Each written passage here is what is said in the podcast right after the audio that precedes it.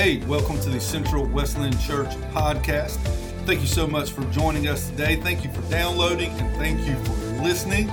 We hope that today you find God's word to be encouraging, challenging, and inspiring your life today. We would love to connect with you through our Facebook page and Instagram page. All you got to do is look on Facebook or Instagram and search for Central Wesleyan Church. Please know that we love you, we're praying for you, and we hope you enjoyed this week's message.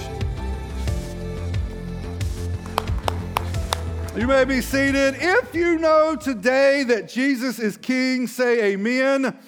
If you know today that one day he is coming back to this place to vanquish the enemy and for him to reign supreme, say amen. amen. And if you're ready for it, say amen. Yeah. Yes. Yes. All right, y'all. Hey, before we get started, I got a couple of things I want to share with you. Let me read it here. Uh, number one, uh, you guys know back during the summertime, we did a, uh, did a thing where we gave out food all summer long. Every Wednesday, we gave out food, um, and it was really cool. We met some really good people, uh, and we had a good time. Well, as a continuation of that, as a continuation of uh, us being a neighborhood church and wanting to reach out and to love the neighborhood and to serve the neighborhood, this Christmas, can y'all believe we're talking about Christmas? Whoo! Y'all, it seems like it was 80 degrees two weeks ago. Because it was 80 degrees two weeks ago. 65? That's good. We got about two weeks to my birthday, just saying. Just putting it, just putting it out there. Uh, I'm turning 40 this year, which I'm looking forward to, because I don't mind 40. Because 30 was not like 30 was great or anything, so 40 can't be no worse than 30. So I'm looking forward to it. It's going to be a good time. However, somebody told me years ago, y'all tell me if this is true or not, those of you that are over 40. Um, they told me physically, like physical shape, physical condition, you, whatever you want to be after 40, you need to be there before 40. You agree? Ken says no. That's because you're a machine, Ken. Ken will ride his bicycle 100 miles every day and won't blink while he's doing it, right? That joker's a machine right there. Um, so, anyway, Christmas. Christmas is coming up. What we want to do is we want to be a blessing to our neighborhood, to families that are in need, and here's how we want to do it. Um, all through November, uh, and all through December leading up to Christmas, uh, we want to collect. We want uh, to collect Christmas gifts for kids. Small gifts, big gifts, anything for babies up to, um, you know, 12, 13, 14 years old. Um, we want to collect gifts. Then, every Saturday in December, there are three Saturdays before Christmas. Every Saturday in December, we're going to turn our fellowship hall basically into a free store. So, what we will do is we will advertise um, if anyone needs help during this Christmas um, with gifts for your kids come see us. Saturdays um, we have gifts for you. We want to uh, we will need people there to help wrap the gifts. Anybody good wrappers oh jane jane's people volunteering jane Okay, I see those hands. I'm taking mental notes in my head. Um, so, what we will do is say the first Saturday, we will have our fellowship hall set up, organized with the gifts that we have brought in. People will come in, they will get the gift. We will, uh, we will have some type of organization worked out where they get you know, this gift for this age, whatever. We'll work on that later. Then they will take the gift to Jane, and because Jane's the best wrapper in Asheboro, and she will wrap the gift. No, Susie, she sold you out, Susie. She sold you out. Uh, and then we will wrap the gift for them so they can take the gift home and give to their family. And we will do that every Saturday in, um, in December. There's three Saturdays. I think it's the 5th, 12th, and 19th but don't quote me on that, but I think that's correct. Um, so we will be collecting gifts between now and uh, basically before Christmas. So if you can help us out while you're out and about over the next couple of months, if you see a gift or two that you could uh, you could help us out with, please do. We would appreciate it. So we could take what God has done for you and for us and share that and be a good steward, steward of the Lord's blessings to us for other people. Amen. All right. Number two, you guys know our dear friends Daniel and Allison Craven. They usually sit right over there in front of where Barrett's at. Uh, Allison's got red hair, Daniel's a fireman. Um, Allison was pregnant. They are right now at the hospital waiting on their baby. Um, I told them to let me know uh, when the baby comes because we want to have a party. Um, Allison wants to sleep. I want to have a party, okay? So um, they are at the hospital. They called me yesterday wanting us to pray for them. Um, she's a couple of weeks early. She's at week 35 right now, so she's just a touch early. So she wanted us to pray for them. So we want to do that right now um, to pray for Allison and Daniel. And if you will please, their baby name is Nathaniel, so play, pray for Nathaniel as well. And uh, over this week, continue to pray for them. Um, that is a big deal, and what we do here is praying for our brothers and our sisters. Because um, let's be honest, um, if it's up to us, we're in bad shape. But if the Lord can intervene, that's all the better. Amen. All right, let's pray for Daniel and Allison and, um, and Nathaniel, and then we will we'll get started. God, we thank you for today. God, thank you for, uh, for the Craven family, for Daniel, Allison, and baby Nathaniel. Lord, we thank you so much uh, for life. Your word says that you are the author of life. So we know that life comes from you. Your word says in Psalm 27 that kids are a gift. They're a blessing. Offspring is a blessing from the Lord. So, God, we thank you for baby Nathaniel. Whenever Nathaniel makes his arrival, God, we thank you so much um, for life and the life that you have given Nathaniel, uh, Daniel, and Allison. God, we pray for Allison. We pray for mom and dad that you would be with them. We pray that you would, you would be with the doctors. God, we pray that your will be done in their life. God, we pray for a healthy baby. We pray for a healthy heart. We pray for a healthy brain, uh, healthy kidneys, a healthy liver, lungs. We pray for 10 perfect little fingers and 10 perfect little toes. And God, we pray that your will will be done in that family's life. God, we look forward to the day when Nathaniel is running up and down these, these aisles here in this church. We look forward to the day when he is spilling drinks in our sanctuary. We look forward to the day to hearing him cry in our sanctuary because we will give you all the praise and all the glory for your blessings on that family. Lord, we love you and we pray in Jesus' name. Amen. Amen. All right. All right, all right. Here we go. I saw a, um, I saw a, a story this week. The story goes like this. Um, uh, this guy walked into a, um, an art gallery. Is anybody here into art stuff? Oh, yes. Judy paints. Judy paints wonderful. Not me. I know nothing about art. Don't care nothing about it. I know if I look at something and it looks good or not, I know it looks good. And if I don't think it looks good, I'm like, okay. I don't care like what time frame stuff was painted in. I don't care what type of brush stroke they used. It means nothing to me. Um, this guy walked into an art gallery and he saw, was looking at all the, all the paintings and all the drawings and stuff. He come to this one painting. This one painting uh, was a, a painting of a boy and a chessboard. He was playing chess with the devil. So you got the devil on one side, chessboard in the middle, the boy on the other side. This guy was looking at the painting, and in the painting, the boy was sweating. The boy's face was real red. The boy was starting to cry tears out of his eyes. As the guy was looking at the painting, he was looking at the chessboard. He realized, because this joker knew how to play chess, he realized that the way the chessboard was painted on the painting, that the devil had won. He had the boy trapped, he had him right where he wanted him, the chess pieces, and there was nothing he could do. What happened was this guy that was looking at this painting was not just any old chess player. He was a master, like a master grand champion chess player from Belgium or something. And as he was standing there, he stood there in front of that painting for over an hour, and he was just standing there looking at that chessboard, just studying the chessboard. After an hour, he called the manager of the, of the art gallery and he said, Listen, do you have a chessboard anywhere around? Just so happened the guy had one. He brought it out, put the chess pieces on the board just as it was in the painting.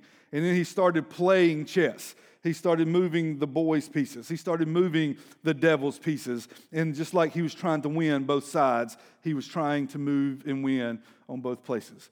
After about 35, 45 minutes, he figured out that the boy the side where he was playing on the boys' side ended up winning the chess match. Remember, he had it set up just like he did in the picture, and the boy ended up winning the chess match. So this guy, this cha- champion, this chess champion, walked up to the painting and whispered to that little boy. He said, Son, listen, you may think you're going to lose. It may look like right now on this chessboard you're going to lose. You're not. The devil has miscalculated his plan. He miscalculated his moves. You may think you're going to lose right now, but there's a way for you to win. Oh, what a story. Right? What a story.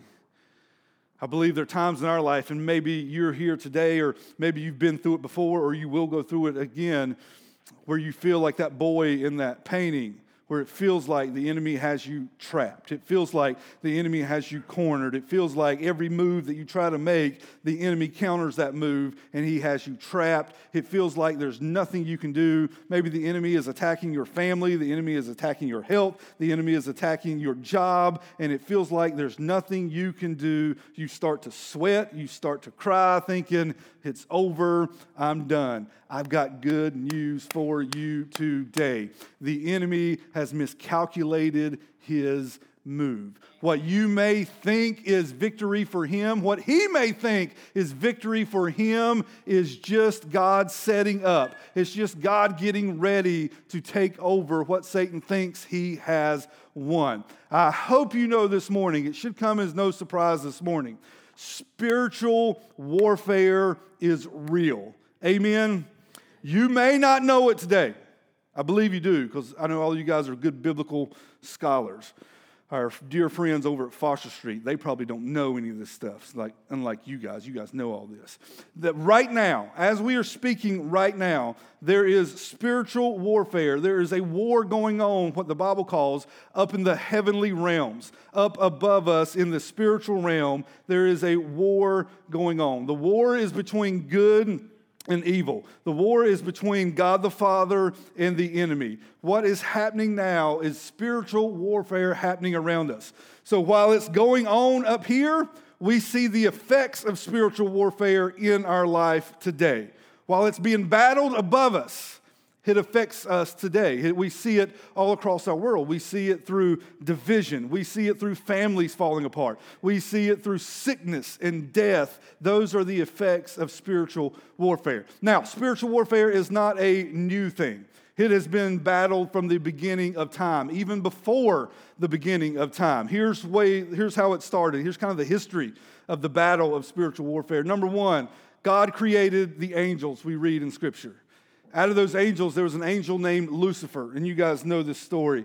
Lucifer rebelled against God. He wanted to be God, so he rebelled. And when he rebelled, he took one third of the angels with him, the word tells us. After he rebelled, God did what? He created Adam and Eve in Genesis 1. He gave them life, He breathed life into them. And then the enemy comes along, Satan, the bad guy, the devil comes along, and what does he does? He tempts Adam and Eve. He deceives Adam and Eve and calls them to sin. After that, God made another move and he allowed Adam and Eve to continue living their earthly life and also allowed them to have kids and also allowed them to procreate and have, have kids. And so they had Cain and Abel. So then Satan made a move and Satan enticed Cain to kill Abel.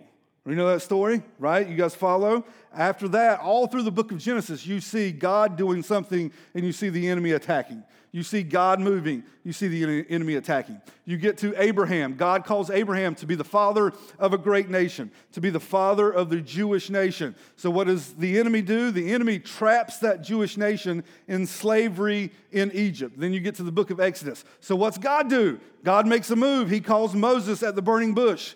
He says, Get my people out. You're going to lead my people out. Moses leads the people, leads millions and millions of people out of slavery in Egypt, leads them into what he thought he was going to the promised land. But what happened? They got stuck in the wilderness. Satan made another move. God may have got the people out, but they're not going to worship him. They're going to worship a golden calf. So Satan created the golden calf. He spoke to the people's heart. He deceived their hearts, thinking, God didn't get you out. This golden calf got you out. God makes a move, Satan makes a move. All through the Old Testament, you see God working and you see the enemy working. Then you get to the New Testament and you see God kind of bringing out a special piece in this spiritual warfare. He brings out his son, Jesus. He sends Jesus to this place for you and for me. However, Satan made a move too. Remember what the move was? What did he do to try to stop Jesus being born? Yes. Not Judas. No, no, not Judas. Stop being born. Herod, King Herod, killing all the babies, all the, the boys, all the baby boys. You're jumping ahead, Tim. You'll get there at the end of the scripture. Not now, not in the middle. Not in the middle. So we got, uh, we got Jesus being born. The enemy tries to, to counter that move, saying, I'm going to kill all the baby boys. Of course, Jesus and David, his dad David, or Joseph, and his mom Mary, they flee. Jesus is born. Jesus grows up. For 33 years, Jesus was doing God's work, doing his Father's work, doing everything that God told him to do. The enemy was after him for, for 33 years. Then Satan, the enemy, thought, I got a plan. I got a plan. The plan is this I'm going to kill him. I'm going to kill him. So Satan got all his people together. They arrested Jesus. They beat him. They whipped him. They put a crown of thorns on his head. They put nails in his hands. They put nails in his feet. He hung on the cross for six hours. He died. He was put in the grave. And Satan was celebrating because he thought he won the chess game. He thought, I got him. I got him. I did it. I did what nobody thought I could do. I did what people have been saying can't be done. I did it. I killed the Son of God. It's over. However, what Satan didn't calculate right was that not only did he think he killed the Son of God, but he, God is the author of life. He decides life, not the enemy. He miscalculated his attack, he miscalculated his power, he miscalculated who it was he's against. And so we know the story. Three days later, Jesus Christ rose from the grave, defeated death, hell, and the grave. Because he defeated death, hell, and the grave, today Satan has no power over you and I. Satan cannot do anything to you and I. Satan's power has been vanquished because of Jesus' resurrection. The only thing that Satan can do for us today is to deceive us and to lie to us and to get us to believe what he wants us to believe and not in the power of the resurrection, Jesus Christ, today. That, my friends, is spiritual warfare. It's the enemy working in your mind, it's the enemy working in your life to get you away from the Father, to get you away from His words, from His belief, and from His life. And so I want to take just a few minutes this morning to share with you what do we do when the enemy attacks? What do we do when spiritual warfare happens? We're going to look at this over the next couple of weeks. Um, you'll see why here in a minute. Um, before we get there, let me say this. Um, if you are, um, if you have, or if you are experiencing like attacks from the enemy and spiritual warfare in your life, let me just say this real quick. Um, that's a good thing. It may not feel good, it may not be a good experience, but it's a good thing, and here's why. The enemy's not going to attack you if he's not worried about you. Does that make sense? If the enemy's not going to come after you, come after your life, come after your family, come after your health, if he didn't think God can use that person, God can use that person. Charles Spurgeon, the great preacher of, of old, he used to say this. He said, Satan's not going to kick a dead horse. That makes sense? Satan's not going to kick a dead horse. If you're not being attacked, maybe, maybe maybe we need to readjust our relationship with the Lord. Because if Satan's on us, if Satan's trying to get us, it's because he knows God's getting ready to use us. God's getting ready to provide something. We're getting ready to praise. We're getting ready to worship. We're getting ready to serve. We're getting ready to be blessed by God the Father. Satan's not going to kick a dead horse. Satan's going to come after somebody who God is going to use, who's somebody who is going to let God use them. So if you are in a battle this morning, that's a good place to be. That's a good place to be because you know that God is with you. God is going to use you. God is going to fight for you. And God is getting ready, or maybe God has already done something for you um, in your life that the enemy is trying to attack. So here we go. If you have a Bible, turn it to Philippians chapter 6, and we will check out, see what Paul says about spiritual warfare and what we could do. Uh, Philippians, not Philippians, Ephesians. Did I say Philippians while ago? Okay, the reason why the Ephesians is at the very end and then Philippians is on the very next page, and my mind's not working right. Because I have a six month old that is great. Six. Ephesians, not Philippians. Ephesians. Chapter 6, verse 10 says this Finally, stop. stop. Paul says, finally. When he says finally, you guys know I'm big on like words in scripture, like words. When you see the word therefore, what are you supposed to do?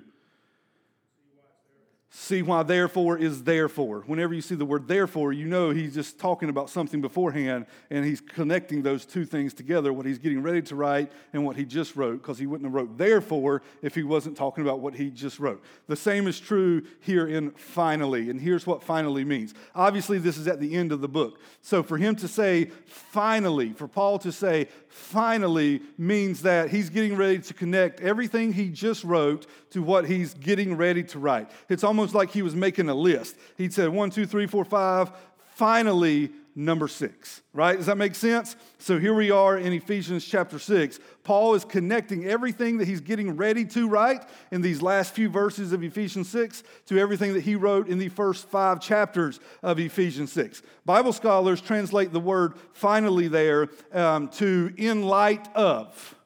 In light of.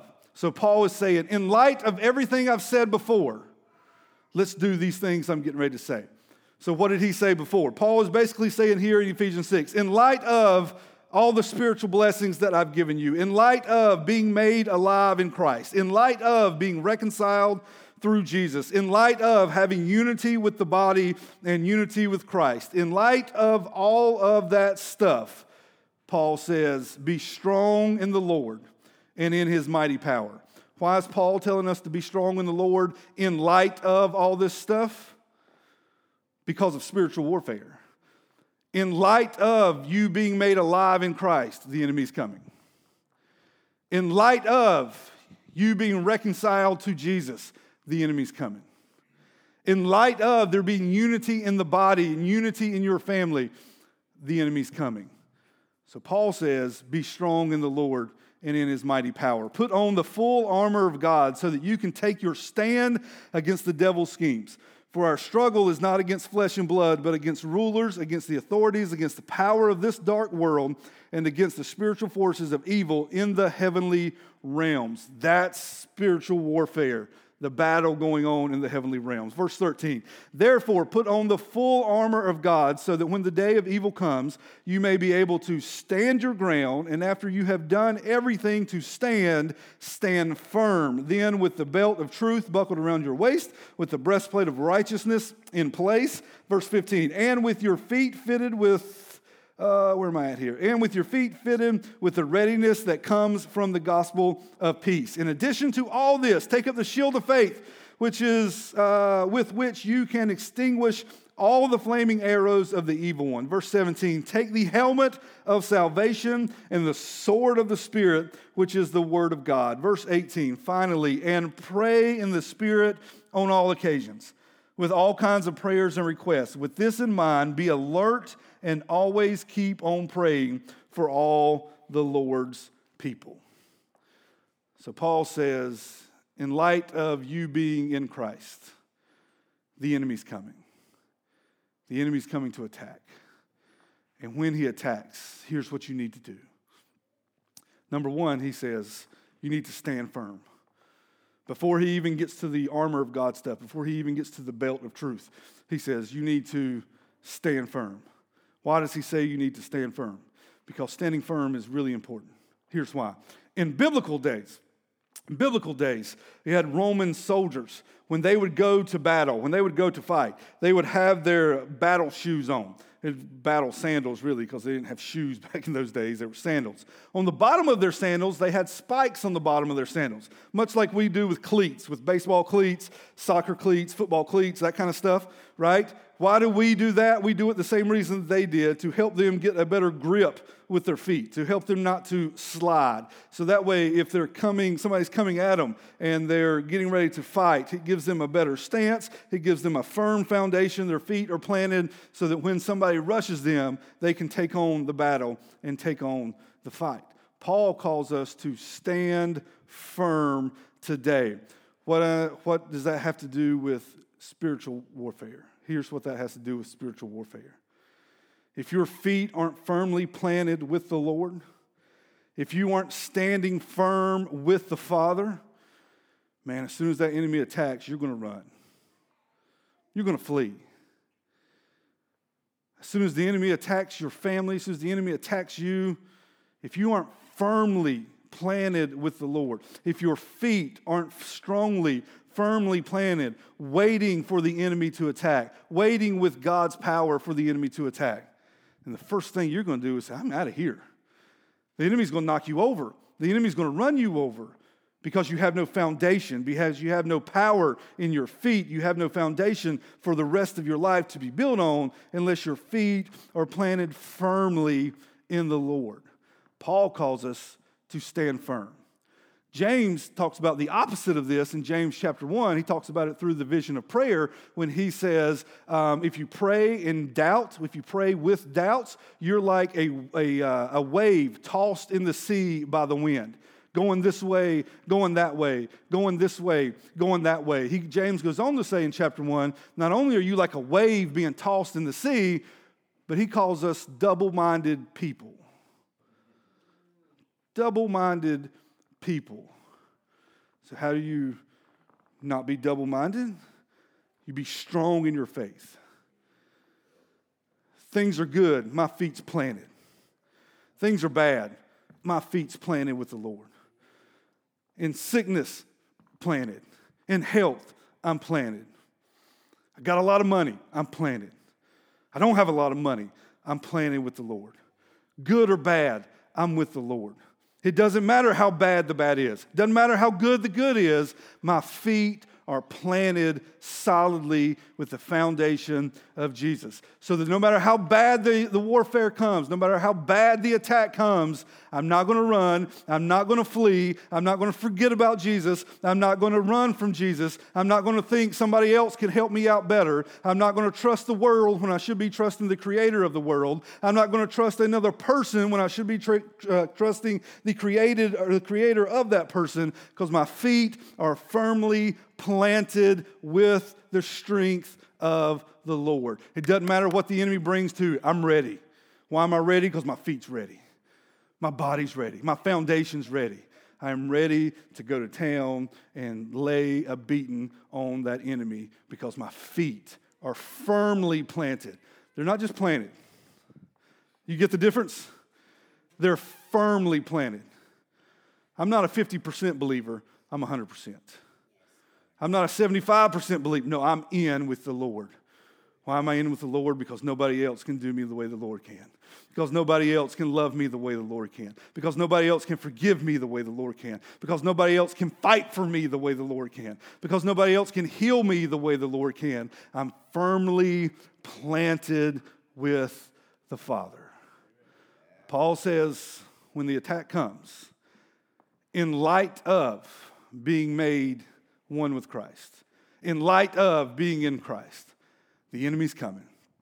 And when the enemy comes, it's important that you stand firm and planted with the power of the Lord. Number two, Paul calls us to put on the belt of truth.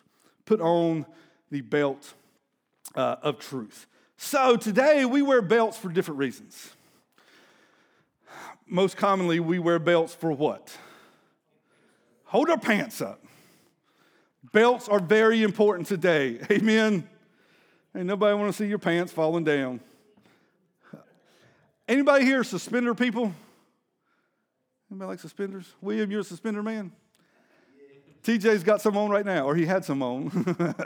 I am not. Neither am I a bow tie guy. I don't like a bow tie. I'm a necktie kind of man. I'm one of these big, like thick necktie too. I don't want one of these little skinny, wimpy little neckties. I want a big, thick, manly necktie. You know what I'm saying? Um, thanks, William. Uh, so, belts, right? Paul calls us here to put on uh, the belt of truth. Today we wear belts uh, to hold our pants up. We wear belts um, to help our shirts stay tucked in, right, fellas? Uh, we wear belts for fashion, for the way they look. Um, I believe, if I'm not mistaken, somebody help me out here, but your belt is supposed to match your shoes. Is that right? Talk to me, playa. to me, boy. Nothing I can't handle. I'm from Denton. Um, so we wear belts for different reasons. In scripture times, in biblical times, belts uh, for Roman soldiers were worn for completely different reasons. Fashion had nothing to do with it. All right? They didn't care if it matched their sandals or not. They don't care. In biblical times, Roman soldiers wore belts for different reasons. Number one, they wore their belt so they could hook other equipment, other tools, other weapons onto their belt. Like they had their sword on their belt in their, is it called a sheath? Sheath? Sheath, right? They had it in there. Think of like, I like to think of it as Batman. You know why Batman's the best superhero? Because everything he needed is right there on his belt. He can beat other villains with superpowers. He can beat them with what he has on his belt. Everything's on Batman's belt. Batman needs a hook to throw up on top of a house to climb up the side of the, the building. Batman's got it on his belt. Batman needs something to make you go to sleep so you can't see where the Batcave is, so he can put you in the Batmobile and take you to the Batcave. Batman's got it on his belt. Batman needs something to, to, uh, to, to, to make you forget your, your memory so you don't know. Batman's got it on his belt. Everything that Batman needs is on his belt. The Roman soldiers, they wore belts in battle because they could hook other stuff to it. It had a purpose, it had a reason, so they could hook their weapons and they had their weapons readily available to them during battle. Not only was, did they wear belts for that reason, but also the belts connected their whole suit of armor together. So it was in three pieces basically you had a leg piece, you had your belt, and you had your breast piece, and of course you had your helmet. So I guess four pieces. But the belt connected the leg piece to the breastplate. So the bottom or the top of the leg piece connected to the bottom of the belt. The bottom of the breastplate connected to the top of the belt. You guys feel me? I feel like I'm having a fashion class and I know that shoes are supposed to match your belt, so I can do this, okay? I'm fully prepared to have a fashion class. So their, their belt connected the top part of the armor to the bottom part of the armor. Not only did it connect them two together, but it also helped stabilize the whole armor. If you take the belt off, the bottom of the breastplate and the top of the leg piece are just going to kind of be waving around. And guess what? There's going to be an open spot right here that you can get stabbed and you could die. So the belt was very important because it holds their other weapons, it connects the two together, and it also stabilizes them and holds them there and it keeps them safe. Belts were very important in this time. Paul calls us here to put on the belt of truth. There's a reason why this is the first piece of armor that Paul calls us to put on. It's because without this belt, the rest of it means nothing. Without this belt that Paul calls us to put on, the rest of it means nothing. What did I tell you guys earlier? What do you already know? What is the only way that the enemy can affect your life today? Somebody talk to me. What does he do? What? Yes, yes, yes, yes. We got a firm foundation. Satan's got no power over us because of Jesus defeated death, hell, and the grave. Amen. So, how does Satan affect us? What does he do to us? Deception. He lies. How do you fight lies? With truth. So, here Paul tells us the most important thing, the very first thing the thing that holds it all together, the thing that stabilizes it, the thing that you have to have to be able to fight this battle is a belt of truth. If you know today that Satan is a liar, say amen. amen. Jesus tells us in John chapter 8, he's a liar. Everything that he says is a lie. He's the father of all lies. When he speaks, he's speaking his language, which is the language of lie. He's a liar.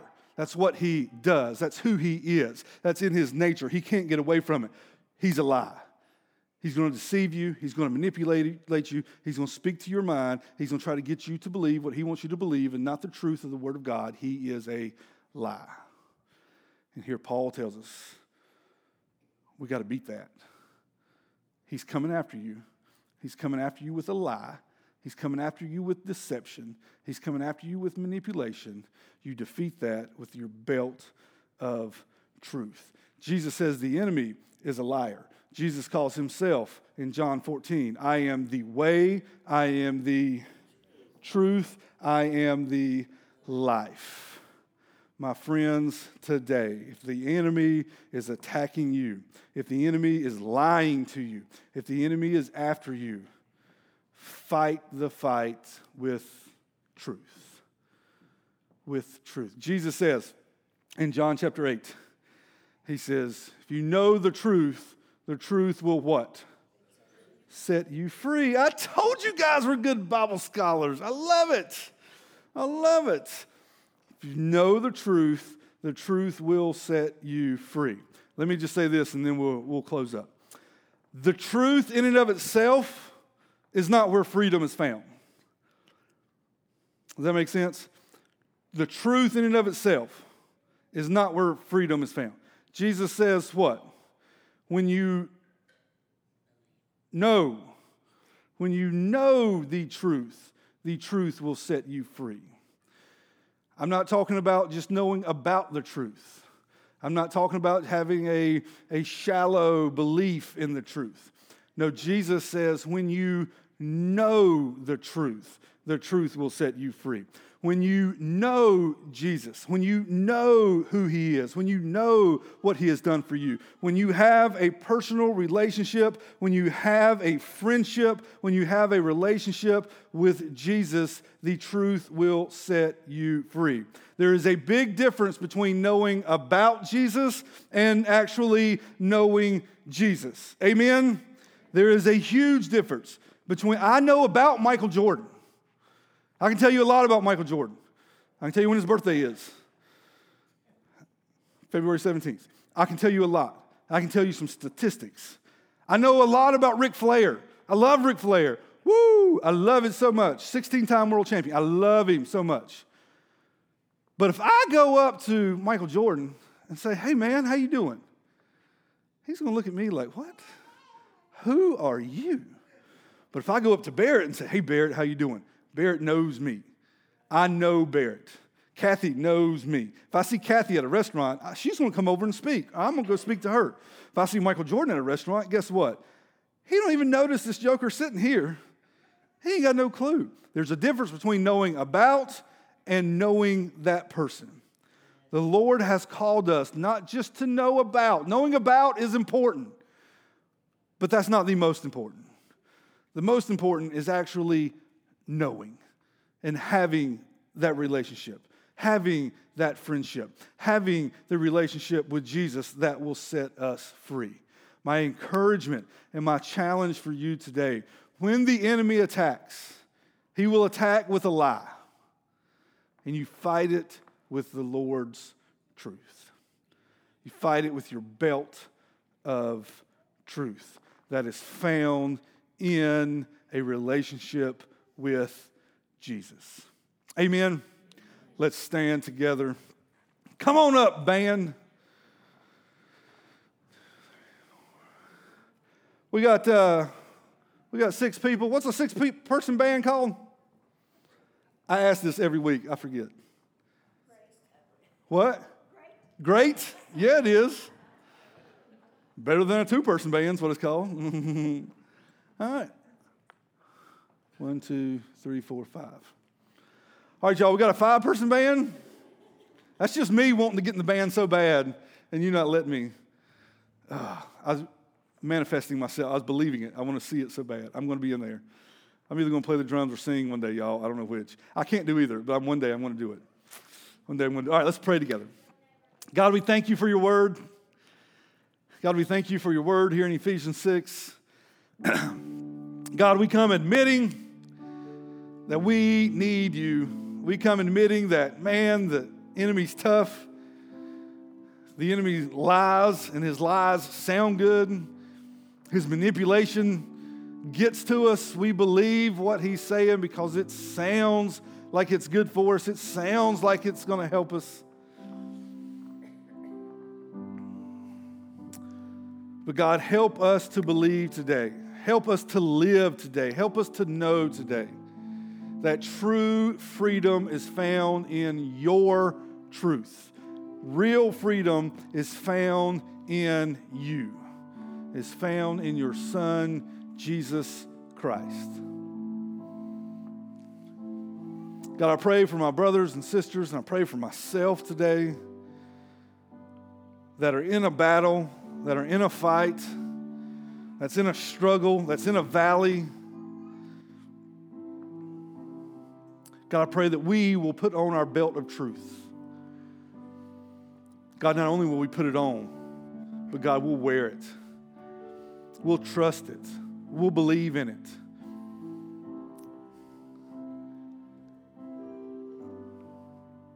God, I pray today that you would meet us in our fight, you would meet us in our valleys, you would meet us in our struggles, and God, tell us what we need to do. Speak to our hearts, Speak to our minds. Let us know we're going to be all right. Let us know if we need to change. Let us know if we need to start, or let us know if we need to stop. God, speak to us with your truth today. Lord, we love you and we pray in Jesus' name. Amen.